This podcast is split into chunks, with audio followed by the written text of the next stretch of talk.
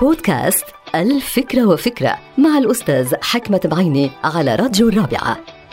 من المعروف أنه عندما يرتفع ضغط الدم في جسم الإنسان يقوم الدماغ بإرسال رسائل عاجلة إلى العضلات يأمر العضلات بالاسترخاء قليلا حتى يتسنى للدم أنه يجري بشكل طبيعي داخل الشرايين. كمان الدماغ يأمر القلب بإبطاء سرعته في ضخ الدم حتى تخف مقاومة الشرايين لتدفق الدم بكميات كبيرة.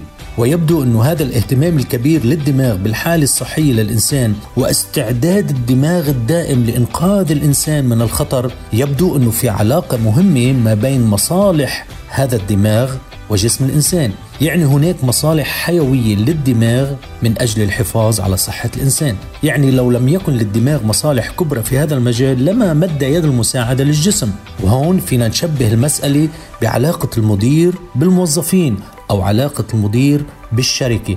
إذا المدير اهتم بالموظفين واهتم بقدرات الموظفين وساعد الموظفين وحل مشاكل الموظفين هناك مصالح حيوية لهذا المدير أي الشركة ومصالح الشركة وبالمقابل عندما يهتم هذا المدير بالموظفين الموظفين بيرجعوا المصالح الحيوية للشركة ويهتموا بالشركة أكثر فتتطابق مصالح المدير مع مصالح الموظفين وهي أيضا المصالح الحيوية للشركة.